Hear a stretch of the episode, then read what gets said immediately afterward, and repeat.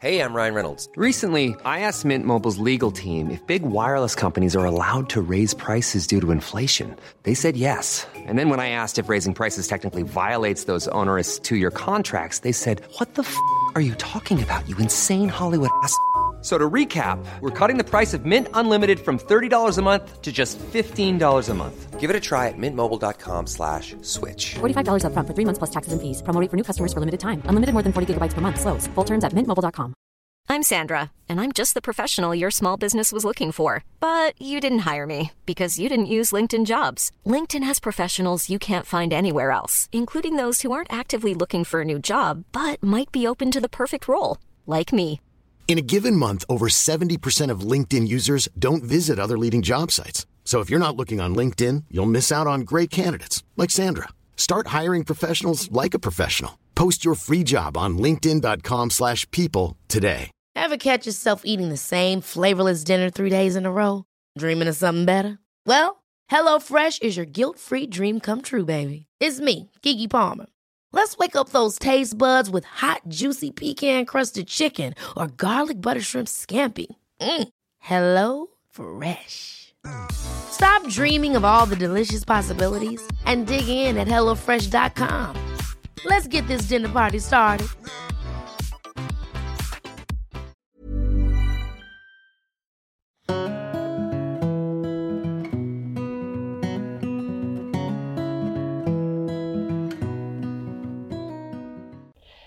Hugo Botman, vous êtes psychiatre à l'hôpital Pitié-Salpêtrière et chercheur en neurosciences à l'Institut du cerveau.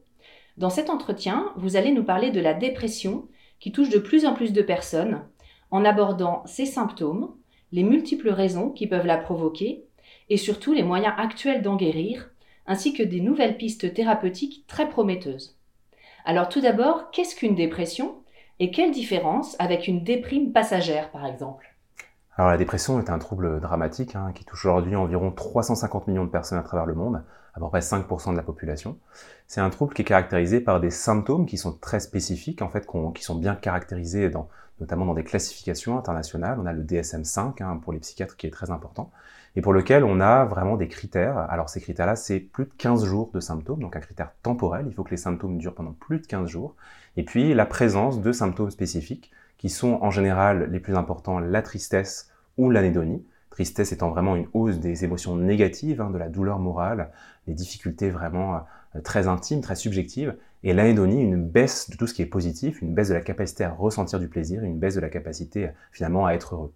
En plus de ces deux symptômes primordiaux, on a toute une myriade de symptômes, des symptômes qui touchent le corps, qui touchent les fonctions biologiques, qui touchent les fonctions du sommeil, de l'alimentation, donc typiquement des troubles du sommeil, une insomnie, des troubles de l'alimentation, une anorexie, un ralentissement à la fois de la pensée et du corps, qu'on appelle le ralentissement psychomoteur, avec vraiment un ralentissement des mouvements euh, et du cours de la pensée, ce qu'on appelle la bradypsychie, et puis des symptômes qui sont assez spécifiques de la dépression, qui vont être des croyances dépressives ou des cognitions dépressives, par exemple la croyance de dévalorisation, qu'on n'a aucune valeur, ou de culpabilité très forte, ou de pessimisme sur l'avenir.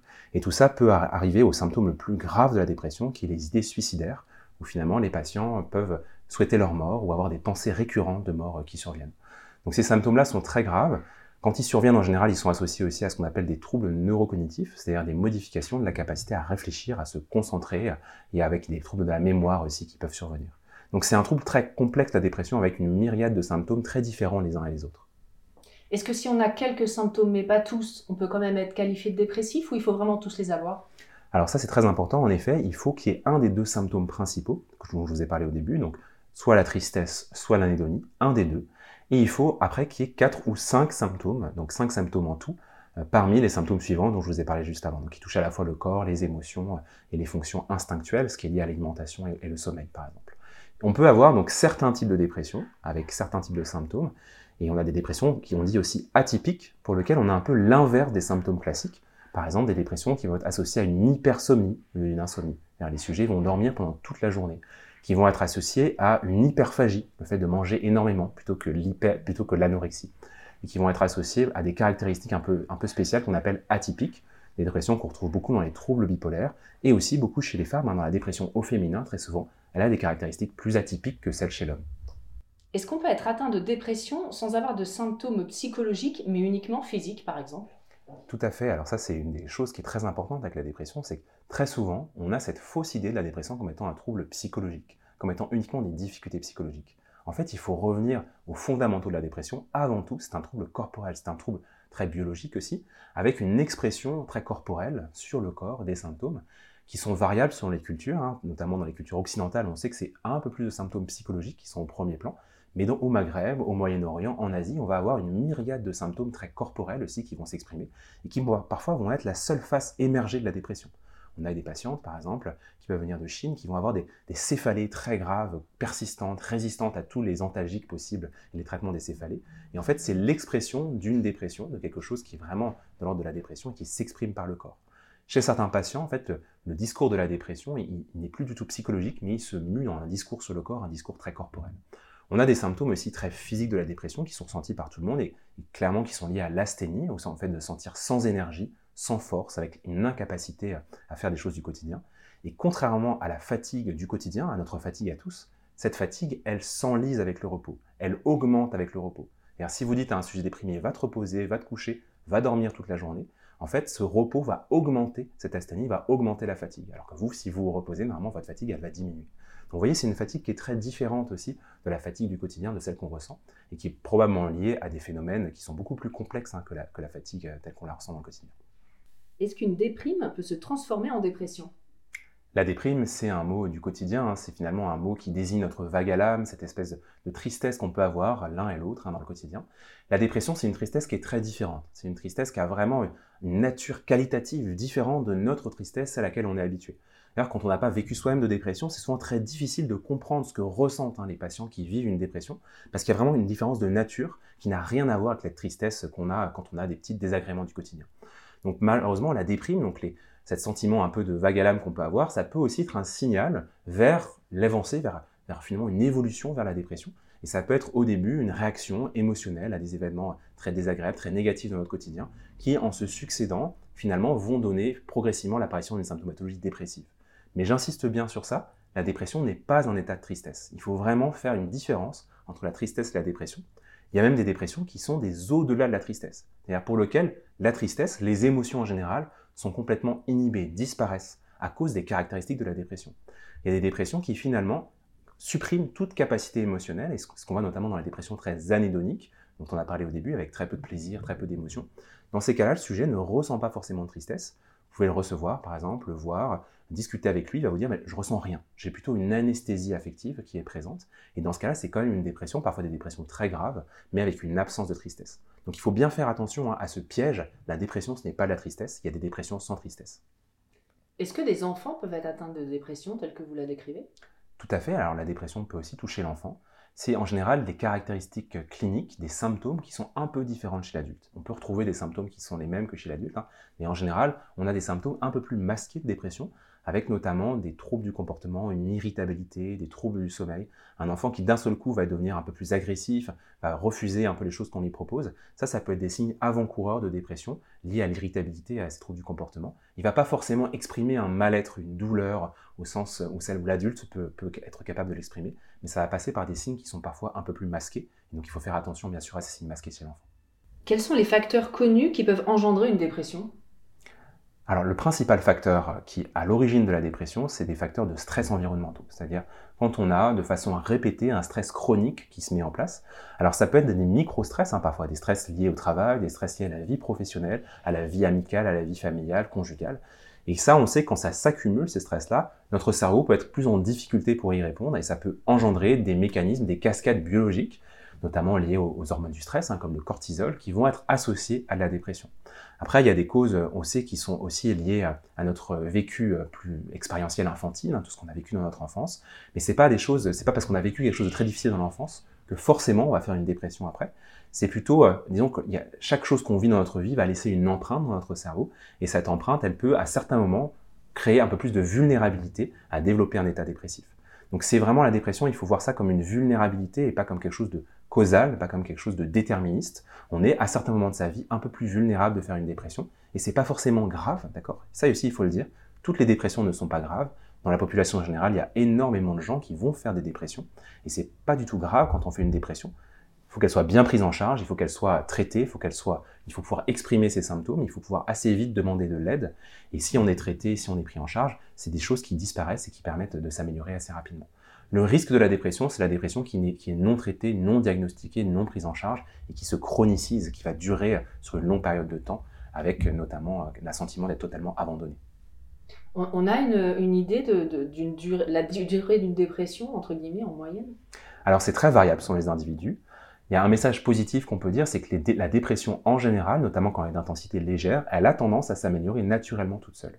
Le problème, c'est que cette amélioration, elle se fait parfois avec un temps long qui peut être de 6 mois, 1 an, parfois 2 ans, 3 ans. Il y a des dépressions qui peuvent durer pendant 10 ans. Il y a des dépressions qui sont très très longues, qui ne sont pas prises en charge et les symptômes vont perdurer pendant très longtemps. Le problème de la dépression, c'est qu'il y a cette face émergée de l'iceberg dont on a parlé, les symptômes qu'on voit, c'est la tristesse, l'anédonie, tous les symptômes qu'on a détaillés juste avant. Et puis il y a la partie immergée de l'iceberg. Il y a celle qui est secrète, qui est cachée, et qui crée un peu ce qu'on appelle une morbidité rhizomatique, c'est-à-dire comme des rhizomes de bambou qui viennent un peu fragiliser la structure de l'individu, sa structure sociale, sa structure euh, professionnelle, amicale, conjugale. Donc finalement, progressivement, c'est comme si les fondations sur lesquelles la vie de l'individu était bâtie, eh bien, elles sont un petit peu fragilisées, elles sont un petit peu euh, abîmées par la dépression, et ça, quand la dépression elle dure, eh ben, on a beaucoup plus de morbidité, on a beaucoup plus de conséquences sur sa vie. Et c'est pour ça qu'il faut faire en sorte que les épisodes soient le plus courts possible. Quand on fait une récurrence, des dépressions récurrentes, il y a plusieurs épisodes au cours de sa vie, c'est très important d'avoir une réduction du temps de durée des, épisodes.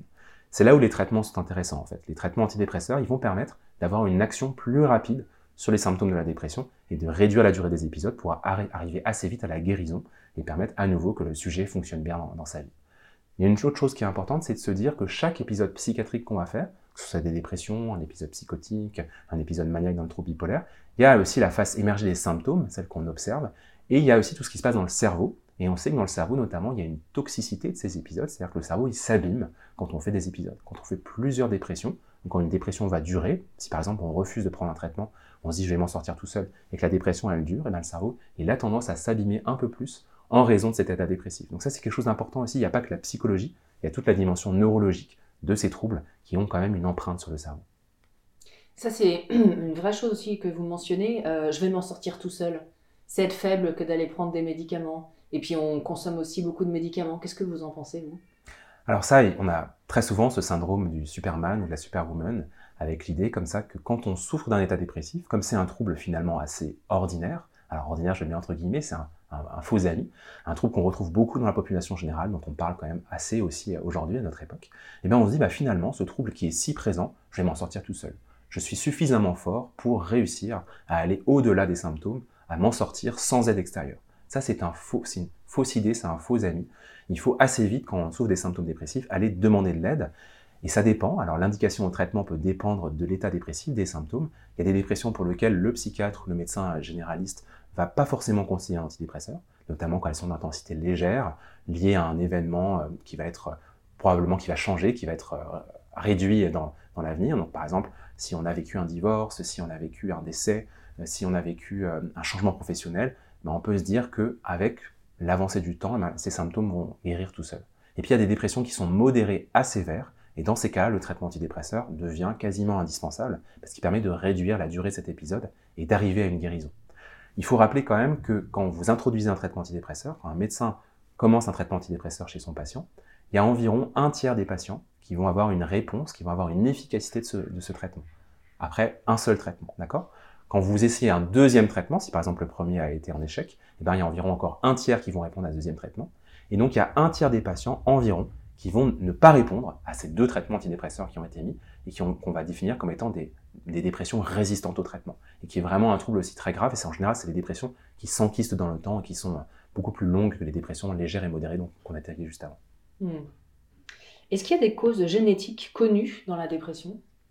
Alors le, mot cause est euh, complexe parce qu'en fait on sait qu'il y a certains variants génétiques, il y a, certaines, certains patterns génétiques qui vont favoriser, qui vont donner un peu plus de vulnérabilité aux troubles de l'humeur en général. Donc le trouble de l'humeur, c'est la, la trouble bipolaire et la dépression.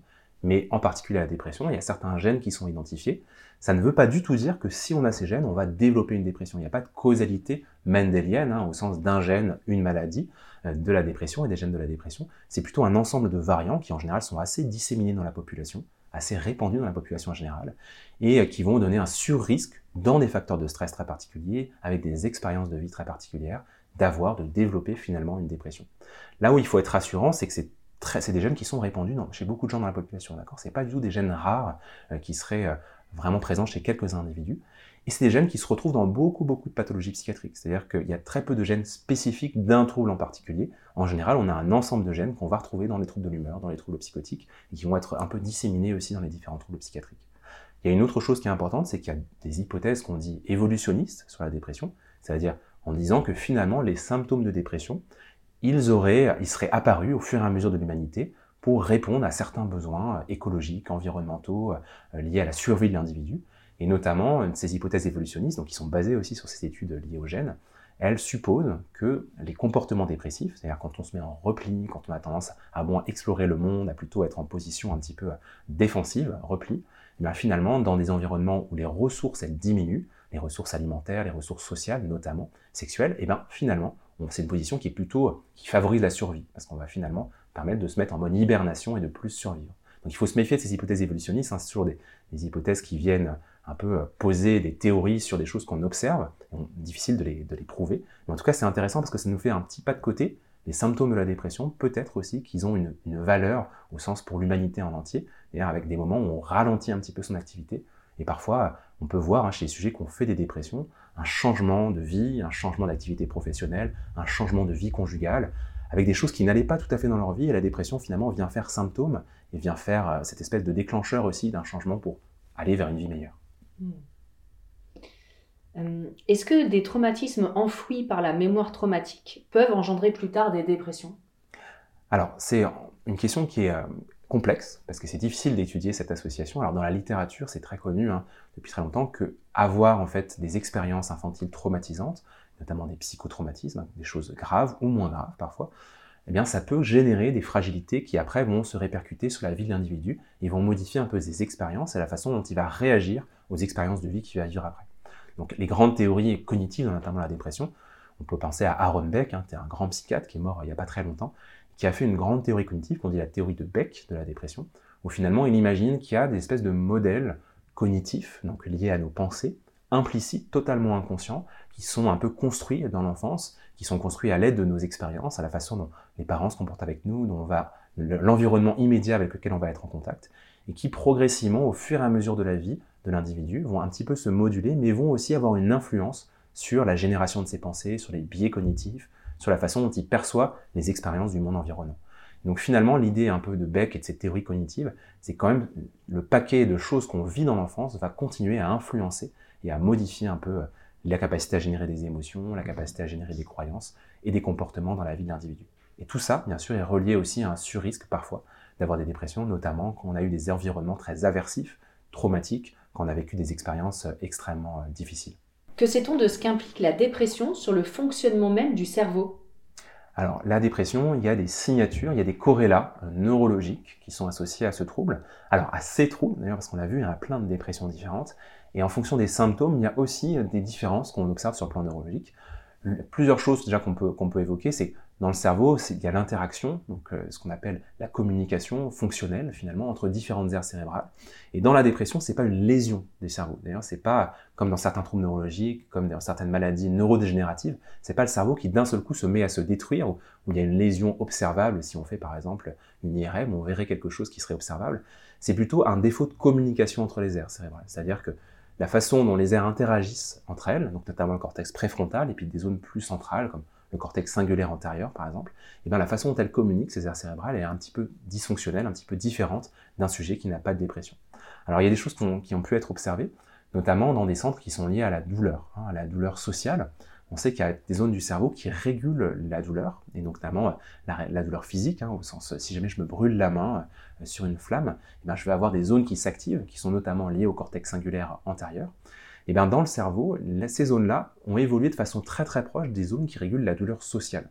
Et notamment, si jamais j'ai un sentiment d'exclusion, si je me fais exclure d'un groupe, imaginons je suis en train de discuter avec des amis et d'un seul coup, ces amis me, disent maintenant va-t'en, on, te, chasse, il faut que tu t'en ailles, je vais ressentir une douleur. Et cette douleur, qu'on ressent tous hein, dans nos situations sociales, c'est vraiment une douleur qui a une expression neurologique qui est assez proche, avec une zone qui est assez proche de celle de la douleur physique. Très probablement, ces deux zones ont évolué de façon conjointe, ensemble, et très probablement qu'il y a des choses qui sont liées euh, finalement au sens évolutionniste dont je vous ai parlé.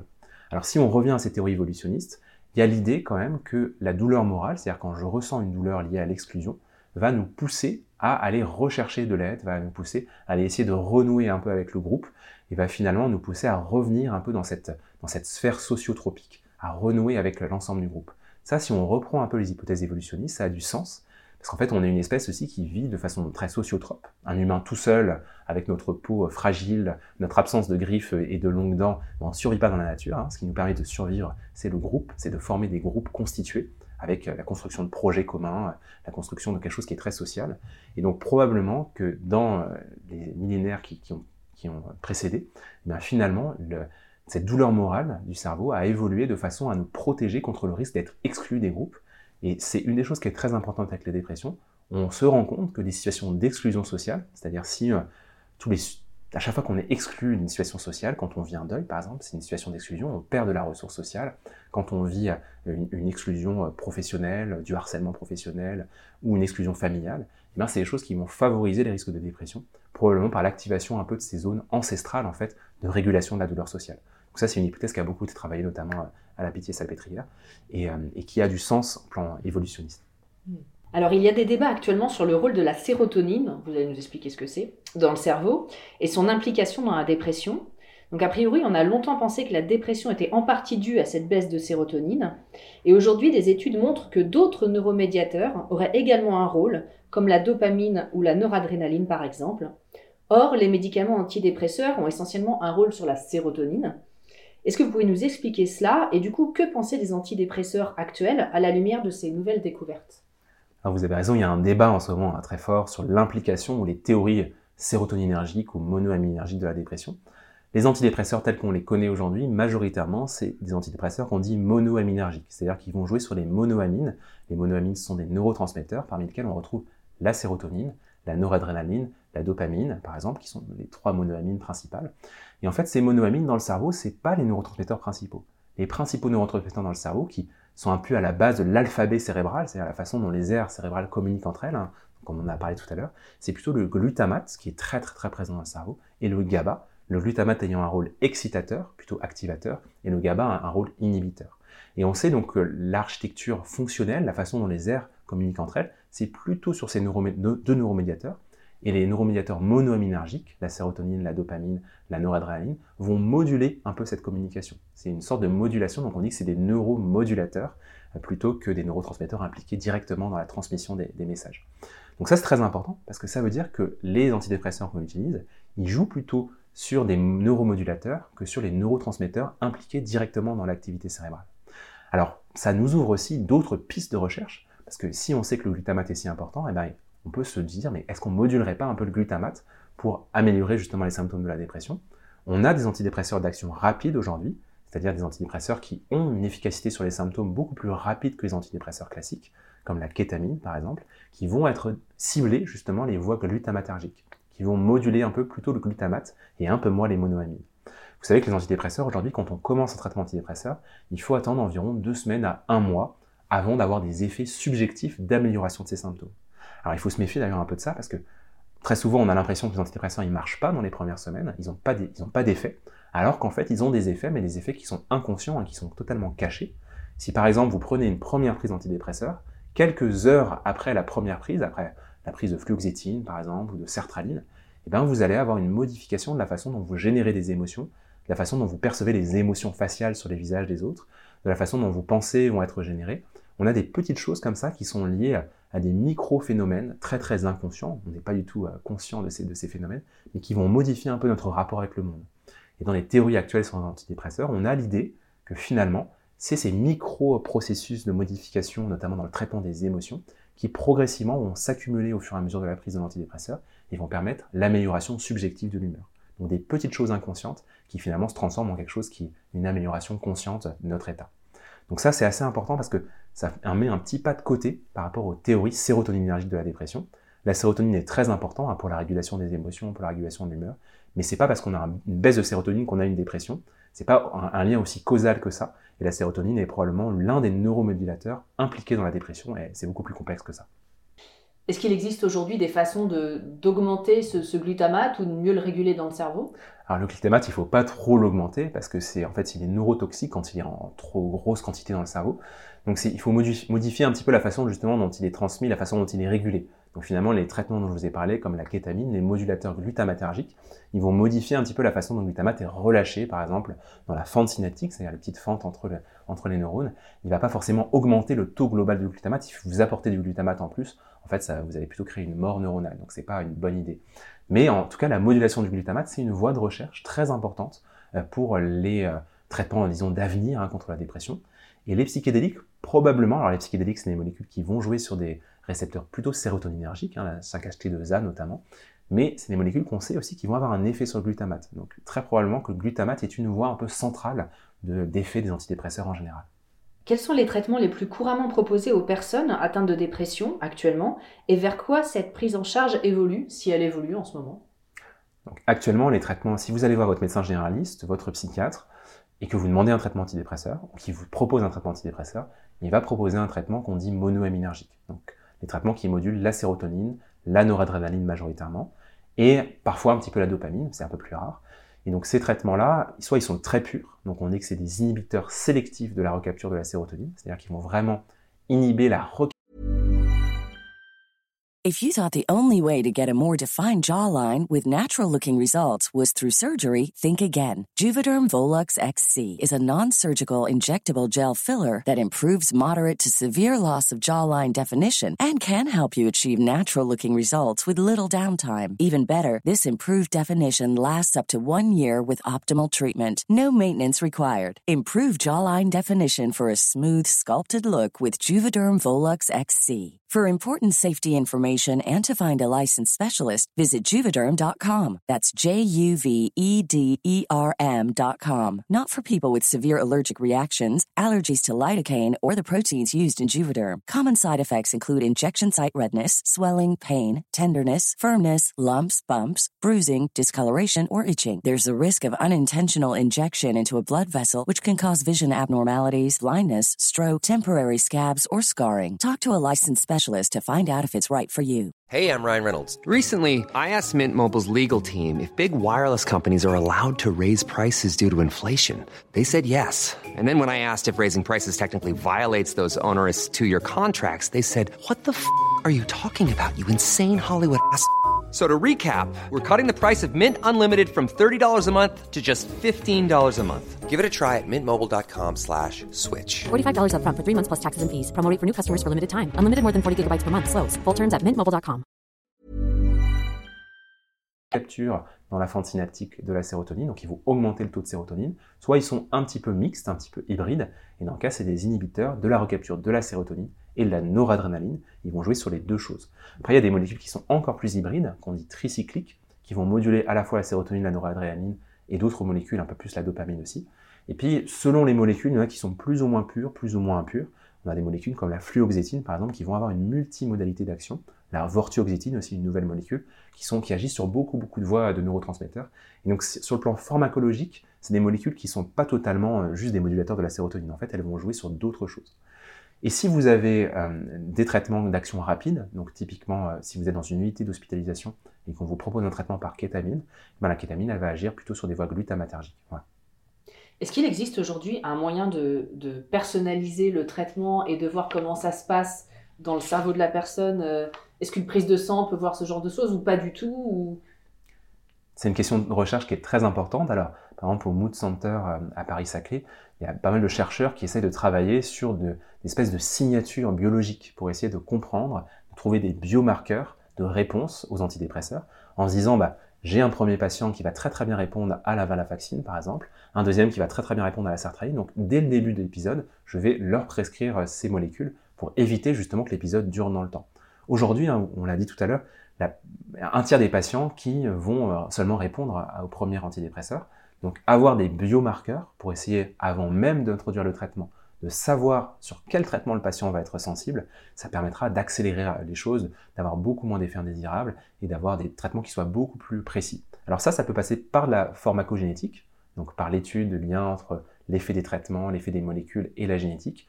Ça peut passer par la recherche de signatures biologiques, donc typiquement des marqueurs d'inflammation, des marqueurs sanguins qui vont être liés à l'efficacité d'un antidépresseur. Et ça peut passer par des marqueurs aussi qu'on dit computationnels ou cognitifs, où on va chercher à avoir des mécanismes, des symptômes un peu différents euh, sur lesquels certains antidépresseurs vont être plus efficaces. Les psychiatres, ça le font un peu naturellement, c'est-à-dire ils savent très bien que si un patient a plutôt une dépression anédonique, donc avec très peu d'envie, très peu de plaisir, ils vont avoir plutôt tendance à prescrire certains types de molécules, des dépressions qui vont être plutôt liées à la tristesse très pure, d'autres types de molécules. Donc de façon un peu intuitive, le psychiatre le fait, mais la science permettra probablement d'affiner ces outils et d'avoir une, validation scientifique en fait de cette intuition euh, que les psychiatres ont en général.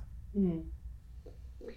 Est-ce que l'on peut prendre des antidépresseurs toute sa vie ou est-ce que ce médicament ne devrait être prescrit que sur une période donnée? Et quels sont les effets secondaires des antidépresseurs à long terme? Alors, déjà, si on prend un peu de recul par rapport à cette question, en fait, les antidépresseurs, en général, quand, euh, pour un épisode classique, ils sont prescrits pour une durée limitée. C'est-à-dire, on a un épisode dépressif caractérisé, avec une symptomatologie sévère ou modérée, et eh bien, le psychiatre, le médecin va proposer un traitement antidépresseur pour une durée qui va durer en général de 6 mois, 1 an, 1 an et demi parfois.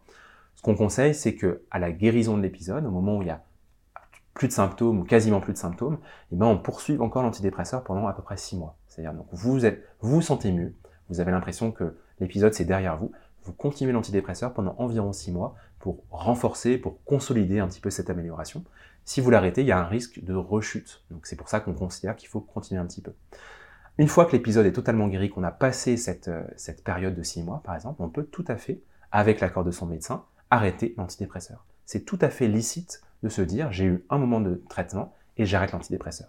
C'est comme j'ai une douleur physique, je prends un antalgique pour enlever la douleur, et une fois que que la douleur est partie, j'arrête l'antalgique il ne faut pas faire trop de métaphysique avec ces antidépresseurs. Très souvent, ce que je dis avec euh, les patients, on a tendance, de façon très sociétale, à faire vraiment des, injonctions métaphysiques sur les antidépresseurs. C'est pas moi, ça va me transformer. Euh, c'est une molécule qui a trop d'effets, ça a des effets indésirables. J'ai pas le droit de prendre ça, je me sens coupable de prendre ça. Il ne faut pas en faire de métaphysique. C'est des molécules comme les autres qui ont une efficacité, qui ont des effets indésirables, qui ont des indications. Et quand elles sont bien euh, administrées, ces molécules-là, eh ben, en général, tout se passe bien, il n'y a pas d'effet indésirable ressenti. Alors après, certains patients peuvent avoir des dépressions récurrentes, donc des troubles notamment euh, bipolaires ou unipolaires, avec dans les troubles unipolaires, c'est-à-dire quand il n'y a pas de trouble bipolaire, la possibilité d'avoir des traitements antidépresseurs au long cours. Et chez certains patients, l'antidépresseur peut être pris à vie. Et encore une fois, c'est pas du tout la généralité, c'est pas le cas général, mais il n'y a pas de contre-indication à prendre un antidépresseur toute sa vie, notamment quand on a euh, finalement des dépressions récurrentes et quand l'antidépresseur permet d'empêcher qu'il y ait des épisodes dépressifs qui se succèdent. Donc c'est possible de prendre un antidépresseur à vie, mais ce n'est pas le cas le plus général. Et en général, on a un, traitement antidépresseur pour une période donnée et après on l'arrête. Est-ce qu'on a des pistes sur pourquoi certaines personnes n'arrivent pas à refonctionner entre guillemets normalement et pourquoi d'autres vont avoir besoin de cette, cette aide toute leur vie?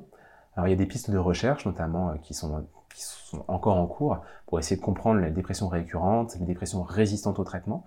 C'est des pistes qui vont à la fois des neurosciences, donc vraiment quelque chose de très fondamental, très biologique, jusqu'à la psychiatrie clinique, pour essayer de comprendre, notamment dans l'environnement des patients, ce qui pourrait se passer.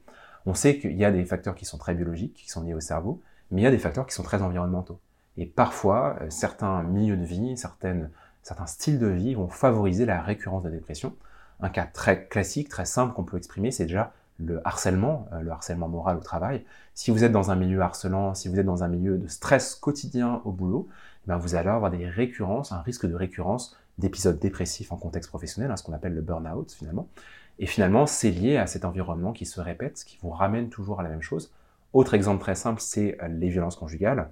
Si vous êtes dans un couple qui est violent, que vous vous en rendez pas bien compte, qu'il y a une emprise psychologique dans ce couple, eh ben, vous allez être toute votre vie à un moment euh, soumis à des récurrences de la dépression qui sont dues aussi à cet environnement très particulier. Donc il faut vraiment, il faut être très aller du plus organique, du plus biologique, jusqu'au plus environnemental, jusqu'au plus social. Hmm. Alors justement, euh, ma prochaine question, est-ce qu'une psychothérapie pourrait suffire pour guérir une dépression? Alors c'est une question piège. C'est une question piège euh, parce que il faut pas y répondre trop vite à cette question. La psychothérapie est extrêmement importante Et alors, dans certaines formes de dépression, notamment très légères, les formes dont on a parlé au début, qui s'améliorent progressivement toutes seules, la psychothérapie seule peut suffire. Donc ça, il y a quelques études qui, qui l'ont suggéré. Une psychothérapie peut être aussi efficace qu'un traitement antidépresseur dans le cas d'une dépression légère.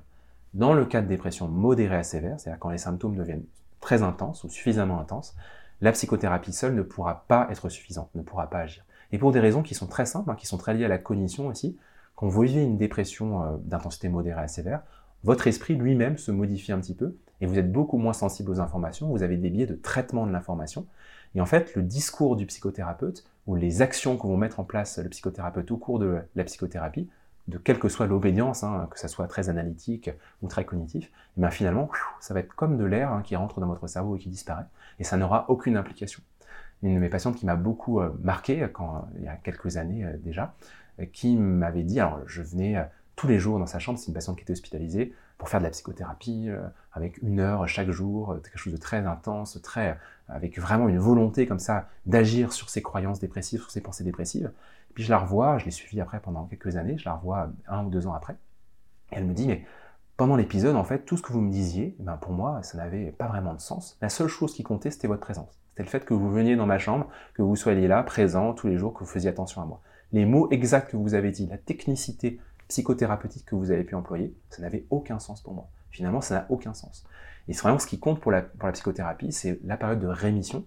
Donc quand on a une amélioration des symptômes, là, la psychothérapie devient très indispensable pour permettre de consolider cette rémission et finalement permettre à la, dépression de cicatriser. Mais pendant l'épisode très aigu, ce qui compte, c'est la présence pour le patient et les traitements. Et la psychothérapie est un petit peu plus en second plan, ou en tout cas la technicité psychothérapeutique est un petit peu plus en second plan. Donc ça, à mon avis, c'est pour les auditeurs, c'est ce qui est le plus important. Épisode aigu, on a une présence, on a l'importance des traitements. Et puis après, dans la rémission, la période plutôt de chronique, on va mettre en place des psychothérapies qui vont permettre de cicatriser. Hmm. Est-ce que le sport a un impact sur la dépression? Et si oui, comment? Alors bien sûr, le sport a un impact. Il y a tout un champ de recherche qui, euh, qui, commence à, trouver des résultats très intéressants de l'implication du sport. Il y a des papiers notamment publiés dans des grandes revues hein, euh, internationales qui montrent qu'une activité physique, alors pareil, il n'a pas d'obédience sportive, hein, c'est pas euh, plus l'escrime, le jogging, la, la natation, c'est une activité physique en général, permet de prévenir et de réduire les symptômes de la dépression. Alors encore une fois, attention, c'est pas quand on est en un épisode dépressif très grave, qu'on n'arrive plus à bouger, qu'on est au fond de son lit, qu'il faut sortir les malades et les mettre au jogging de force en les forçant à faire 40 km. Non, ça se passe pas comme ça. Mais en tout cas, avoir une activité sportive régulière va protéger des risques de faire une dépression. Et dans la période de rémission, dans la période d'amélioration, on sait aussi que ça améliore, ça augmente la rapidité d'efficacité des antidépresseurs en faisant en sorte que le malade sorte plus rapidement de cet état dépressif. Ça, c'est une chose qui est importante. Il ne faut pas forcer les malades à sortir de leur lit, mais il faut quand même, dans la dépression, favoriser des stimulations sensorielles, favoriser de l'activité physique et ne pas laisser justement les malades s'enliser dans, le, dans le repos.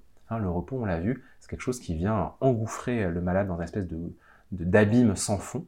Et le repos a, tendance à plutôt à détériorer, à augmenter l'intensité de la dépression.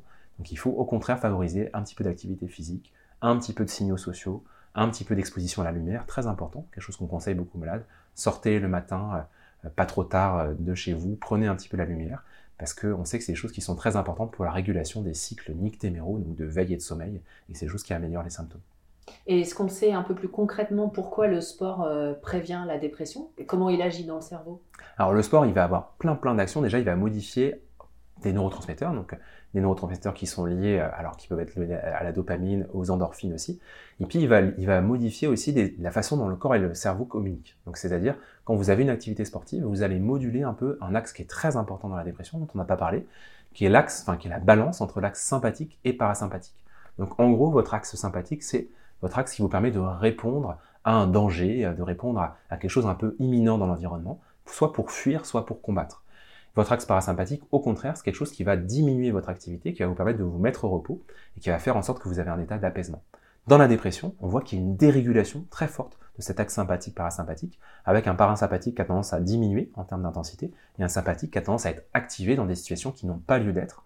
Donc typiquement le matin, euh, vers 4h, 5h du matin, quand vous, vous dormez profondément, que votre cortisol est très bas, euh, que votre axe parasympathique est très fort et que votre axe sympathique est très bas, et eh bien dans la dépression, on va avoir une activation de l'axe sympathique, une augmentation du cortisol, et qui va créer d'un seul coup cette espèce de réveil anxieux du sujet déprimé vers 4-5 heures du matin, réveil beaucoup plus précoce que dans la population euh, générale. Le sport, il va réguler un petit peu ça en permettant justement qu'il y ait une meilleure adaptation de cette balance sympathique-parasympathique et une adaptation de tous ces signaux corporels qui sont transmis par le cœur, des signaux cardiaques, des signaux viscéraux, et qui vont permettre d'être mieux intégrés euh, par le cerveau et de faire avoir une meilleure harmonie, une meilleure harmonie qu'on dit interoceptive entre le corps en train de faire du sport et le cerveau qui s'adapte à tout ça. Et, que penser de toutes les techniques de respiration ou le yoga, etc. Est-ce que ça aussi, ça peut jouer? C'est très, c'est des techniques qui sont très importantes, qui sont euh, alors, encore plus, de beaucoup, beaucoup plus étudiées aujourd'hui. Hein. Donc les techniques qui modulent la relation euh, corps-cerveau, donc notamment euh, les techniques de cohérence cardiaque, les techniques de mindfulness, de méditation, les techniques qui sont liées à la sophrothérapie, c'est des choses qui sont utilisées par les cliniciens, par les psychothérapeutes depuis des générations et là, aujourd'hui, la science s'y intéresse de plus en plus pour essayer de trouver justement les corrélats euh, cérébraux, neuroscientifiques, qui vont être associés à l'efficacité de ces techniques. Alors, il y a des choses qui sont très intéressantes, hein, la cohérence cardiaque. La cohérence cardiaque, c'est une technique de modulation euh, du système parasympathique, notamment du nerf vague, euh, qui permet, qu'on peut faire grâce juste à une modification de notre respiration. Alors, c'est très simple. C'est, on fait des inspirations de 5 secondes et des expirations de 5 secondes. C'est vraiment 5 secondes, pas 4, pas 7, sinon ça marche pas aussi bien pendant environ 5 minutes. Et on a un effet assez prolongé qui va durer 2-3 heures euh, d'apaisement et d'augmentation de l'activité du système parasympathique, sans forcément de pensée associée, c'est quelque chose de très mécanique, hein, qui module en fait le nerf vague, qui module euh, la façon dont les signaux montants qui viennent du corps sont intégrés par le cerveau. D'autres techniques sont utilisées, hein, en mindfulness, en méditation, on a aussi des techniques de concentration sur des signaux corporels ou sur des signaux liés à l'environnement, qui vont modifier un petit peu cette relation entre le corps et le cerveau, entre l'esprit et l'organique, et qui vont faire parfois d'avoir une amélioration des symptômes dépressifs, des symptômes anxieux. Alors pareil, comme tout à l'heure, quand vous êtes très très déprimé, avec des ruminations très intenses, dans, un, dans la période très aiguë de votre épisode, la méditation ou la cohérence cardiaque, elle peut être très difficile à mettre en place. Si vous ruminez toute la journée sur le passé, sur des pensées négatives, sur des culpabilités excessives de choses que vous avez fait dans votre vie, eh ben vous allez vous mettre en état de méditation, vous n'allez pas réussir à méditer. Vous allez avoir une perturbation, une infiltration des pensées négatives. Donc ces techniques, on les garde plutôt pour la rémission, euh, pour la période aussi chronique, après pour la consolidation hein, de l'amélioration de la dépression. Hmm. Alors depuis quelques années, les études sur la prise de psychédéliques, comme la psilocybine et le LSD notamment, montrent des résultats incroyables sur la dépression et sont prescrits dans certains pays, comme la Suisse ou les États-Unis par exemple. Est-ce que vous pouvez nous expliquer comment ça fonctionne sur le cerveau, ces psychédéliques, et où est-ce qu'on en est en France dans la recherche et dans l'application de traitements possibles? Alors les molécules psychédéliques, là pour rappeler, c'est des, des, molécules donc, qui sont connues depuis euh, des millénaires, hein, euh, qui font partie de l'humanité depuis très longtemps, notamment la psilocybine, qui est issue d'un champignon qui est présent dans beaucoup de régions du monde, ce qui fait que beaucoup de cultures ont été en contact avec cette substance, et ça a participé notamment à pas mal de ce qu'on appelle l'antéogénèse, la génération de certains mythes, de certaines euh, caractéristiques religieuses, et, pas mal de pratiques religieuses. donc ça, c'est des choses qui sont très connues. Alors à l'époque, d'ailleurs, il faut le rappeler, c'est pas les patients qui prenaient les psychédéliques, c'était une personne qui était un chaman, quelqu'un choisi euh, justement, qui prenait le psychédélique et qui allait avoir une, parole divinatoire ou une période médicale euh, qui allait permettre finalement d'émerger grâce aux effets psychédéliques. Donc en fait, il prenait le champignon, il allait avoir ce trip psychédélique euh, très intense, il allait pouvoir délivrer cette parole à un patient ou dans un contexte religieux, un contexte culturel. Aujourd'hui, on a un peu inversé ce paradigme, c'est-à-dire que c'est plus le clinicien, c'est plus le psychiatre qui va prendre le psychédélique, mais c'est le patient. Et on se rend compte en fait que les psychédéliques ont des effets antidépresseurs d'action rapide. Alors pas tous les psychédéliques, mais en tout cas certains.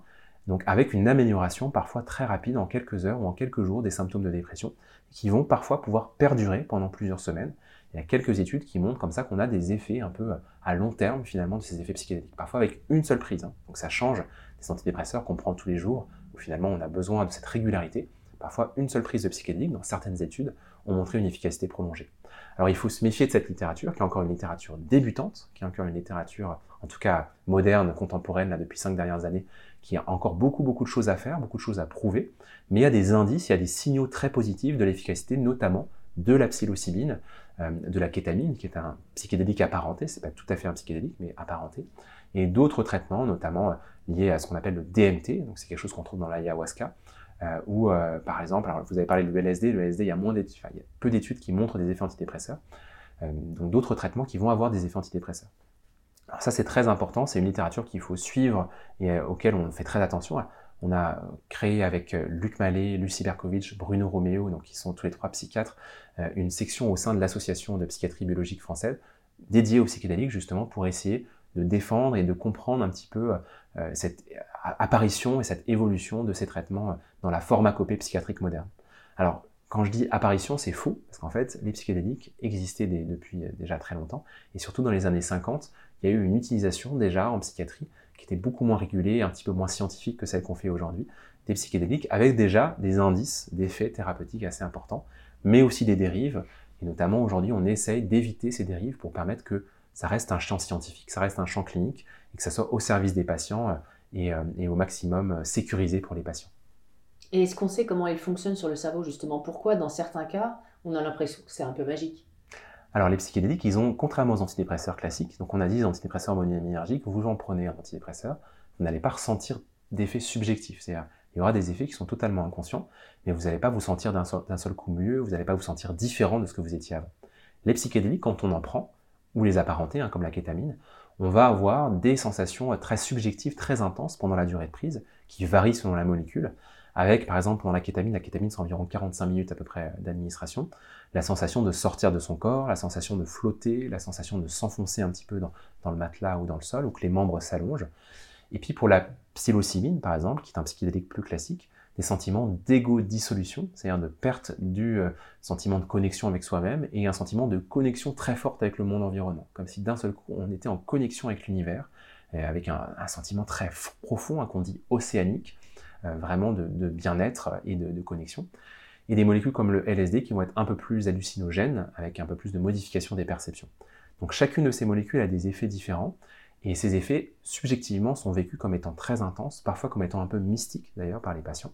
Sous kétamine, sous psilocybine, des patients peuvent euh, dire bah, j'ai une sensation un peu mystique, un peu spirituelle. Moi-même, je suis athée, je ne comprends pas très bien pourquoi j'ai cette sensation-là. Je ne mets pas forcément des mots euh, très religieux sur tout ça, mais j'ai une, une sensation de contact avec quelque chose d'un peu mystique.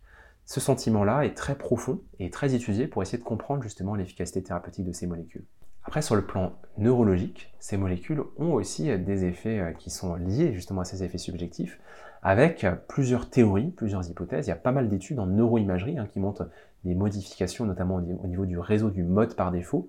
Le réseau du mode par défaut, ce qu'on dit le DMN, Default Mode Network, c'est un réseau qui s'active quand vous ne faites pas grand-chose. Vous rentrez chez vous en métro le, le soir, euh, vous rêvassez un petit peu dans votre lit, quand vous n'avez pas d'activité mentale vraiment active, et ben d'un seul coup, il y a une imagination, il y a une sorte de pensée un peu autonome qui se met en place comme ça. Ça, c'est l'activation du réseau du mode par défaut. Donc ça, on sait que c'est un petit peu modifié par, les psychédéliques. Et puis, ça modifie aussi des zones qui sont liées au traitement des émotions, hein, notamment les émotions faciales, la façon dont on voit les, émotions sur le visage des gens. Les psychédéliques vont modifier un petit peu ça. Et aussi, ça, c'est des études qui sont faites en ce moment, on se rend compte que ça modifie un peu la façon dont le cerveau va générer des croyances, des prédictions sur le monde environnant.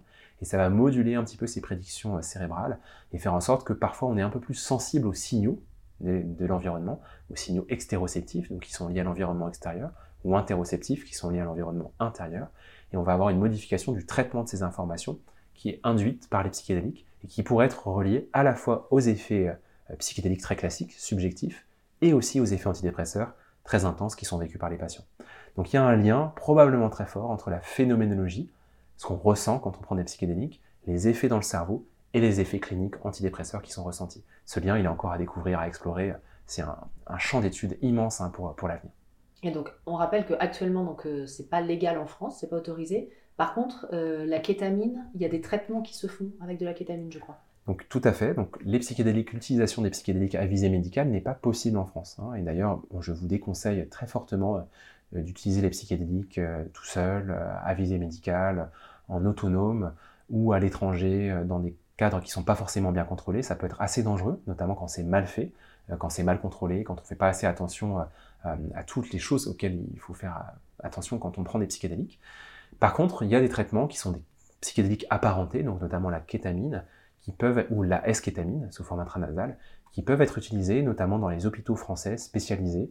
Donc c'est uniquement en milieu hospitalier, uniquement dans des services spécialisés dans les troubles de l'humeur, et qui vont permettre d'administrer ces traitements dans des cadres très contrôlés, euh, avec vraiment euh, une attention euh, au bien-être du patient, une attention à la sécurité du patient, et qui vont permettre d'avoir des efficacités, une efficacité aussi parfois rapide hein, sur la dépression, J'ai des patients qui sont traités par kétamine qui, quelques heures après le traitement, vont avoir une amélioration subjective de, leurs symptômes. Qui vont parfois même avoir une disparition des idées suicidaires, un changement un petit peu de leur pensée. Chez certains patients, ça ne marche pas, d'accord? Donc c'est pas non plus un miracle thérapeutique, mais chez, certains patients, c'est efficace. Si jamais vous avez une dépression résistante au traitement, vous pouvez tout à fait candidater dans des centres qui font de la kétamine euh, et leur demander, par exemple, d'être intégrés dans un protocole de traitement pour bénéficier de ce traitement. Les conditions d'admission dans ces centres sont quand même assez spécifiques. Donc il y a par exemple des choses qui vont être regardées et euh, c'est pas pour tout le monde. Hein, c'est pas dès que vous avez une dépression il faut avoir de la kétamine. C'est uniquement dans des cas très spécifiques de traitement. Et dernière question, euh, si euh, après avoir écouté cette vidéo on se dit zut j'ai l'impression que je suis quand même un peu dépressif, vers qui spontanément on se tourne? Un psychiatre, un médecin, un psychothérapeute? La règle qu'on peut dire, c'est de se tourner vers le soignant qui est le plus proche de vous, c'est-à-dire celui dont vous avez le plus confiance, euh, celui qui est le plus accessible rapidement. Il faut agir rapidement sur les symptômes, il ne faut pas traîner. Donc si vous avez des symptômes qui durent, que votre psychiatre vous propose un rendez-vous dans six mois, il bah, faut aller prendre un autre rendez-vous, pourquoi pas chez votre médecin généraliste. Et puis, il faut vraiment saisir un peu toute l'aide qui vous est proposée. C'est-à-dire, vous voyez votre médecin généraliste, il vous dit, écoutez, je vous trouve très déprimé, là, il y a des vrais, symptômes de dépression. Il faut mettre un traitement. Si jamais vous avez des doutes sur ce traitement, discutez-en avec lui, euh, parlez-en au maximum, essayez de décortiquer un peu ces doutes pour comprendre un peu ce qui peut vous, vous poser problème, mais ne reculez pas devant la prise d'un traitement si elle vous est proposée et si c'est nécessaire, parce que ça va permettre encore une fois de réduire très rapidement euh, et de façon efficace les symptômes. Dans le cas contraire, ça peut durer pendant plusieurs années et ça peut être très complexe. Pour toute dépression, quand même, ce que je conseille, c'est qu'il y a un moment quand même un psychiatre qui puisse euh, être consulté. Alors si jamais c'est un, rendez-vous qui est très tardif, bah, prenez avec le médecin généraliste en premier et commencez les traitements. Et à un moment quand même, c'est pas mal qu'un psychiatre puisse avoir un entretien avec vous pour moduler un petit peu les traitements, pour voir un petit peu ce qui est possible après, en termes de psychothérapie aussi. Et la partie psychothérapeutique, alors notamment avec un psychologue qui fait de la psychothérapie, est très importante, et notamment pour la période de rémission, de consolidation de la dépression. Et en général, ce qu'on conseille, c'est une psychothérapie d'un an ou deux ans après une dépression, pour vraiment pour consolider euh, toutes les choses qui sont passées pendant, pendant l'épisode. Et puis c'est aussi, euh, pour finir sur une note un peu positive, la dépression, c'est, comme on l'a dit tout à l'heure, parfois une étape de transition dans quelque chose. Finalement, ce qui fait symptômes liés à des conditions de vie et qui n'étaient pas les conditions de vie idéales pour nous. Et la psychothérapie est très importante justement pour s'enrichir à partir de cette expérience.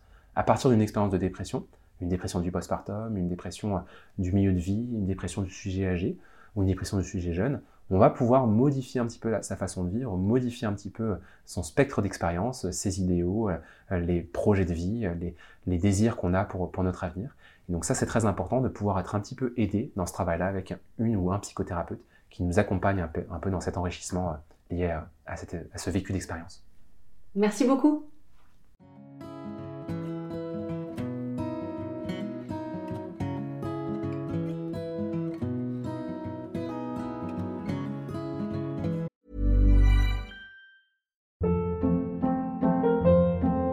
Hold up. What was that? Boring. No flavor. That was as bad as those leftovers you ate all week. Kiki Palmer here, and it's time to say hello to something fresh and guilt-free. Hello Fresh. Jazz up dinner with pecan-crusted chicken or garlic butter shrimp scampi. Now that's music to my mouth. Hello Fresh. Let's get this dinner party started. Discover all the delicious possibilities at hellofresh.com. Planning for your next trip? Elevate your travel style with Quince. Quince has all the jet setting essentials you'll want for your next getaway, like European linen, premium luggage options, buttery soft Italian leather bags, and so much more. And is all priced at 50 to 80% less than similar brands. Plus, Quince only works with factories that use safe and ethical manufacturing practices. Pack your bags with high-quality essentials you'll be wearing for vacations to come with Quince. Go to quince.com/pack for free shipping and 365-day returns. Imagine the softest sheets you've ever felt. Now imagine them getting even softer over time. That's what you'll feel with Bowl and Branch's organic cotton sheets. In a recent customer survey, 96% replied that Bowl and Branch sheets get softer with every wash. Start getting your best night's sleep in these sheets that get softer and softer for years to come. Try their sheets with a 30-night guarantee. Plus, get 15% off your first order at bowlandbranch.com. Code BUTTERY. Exclusions apply. See site for details.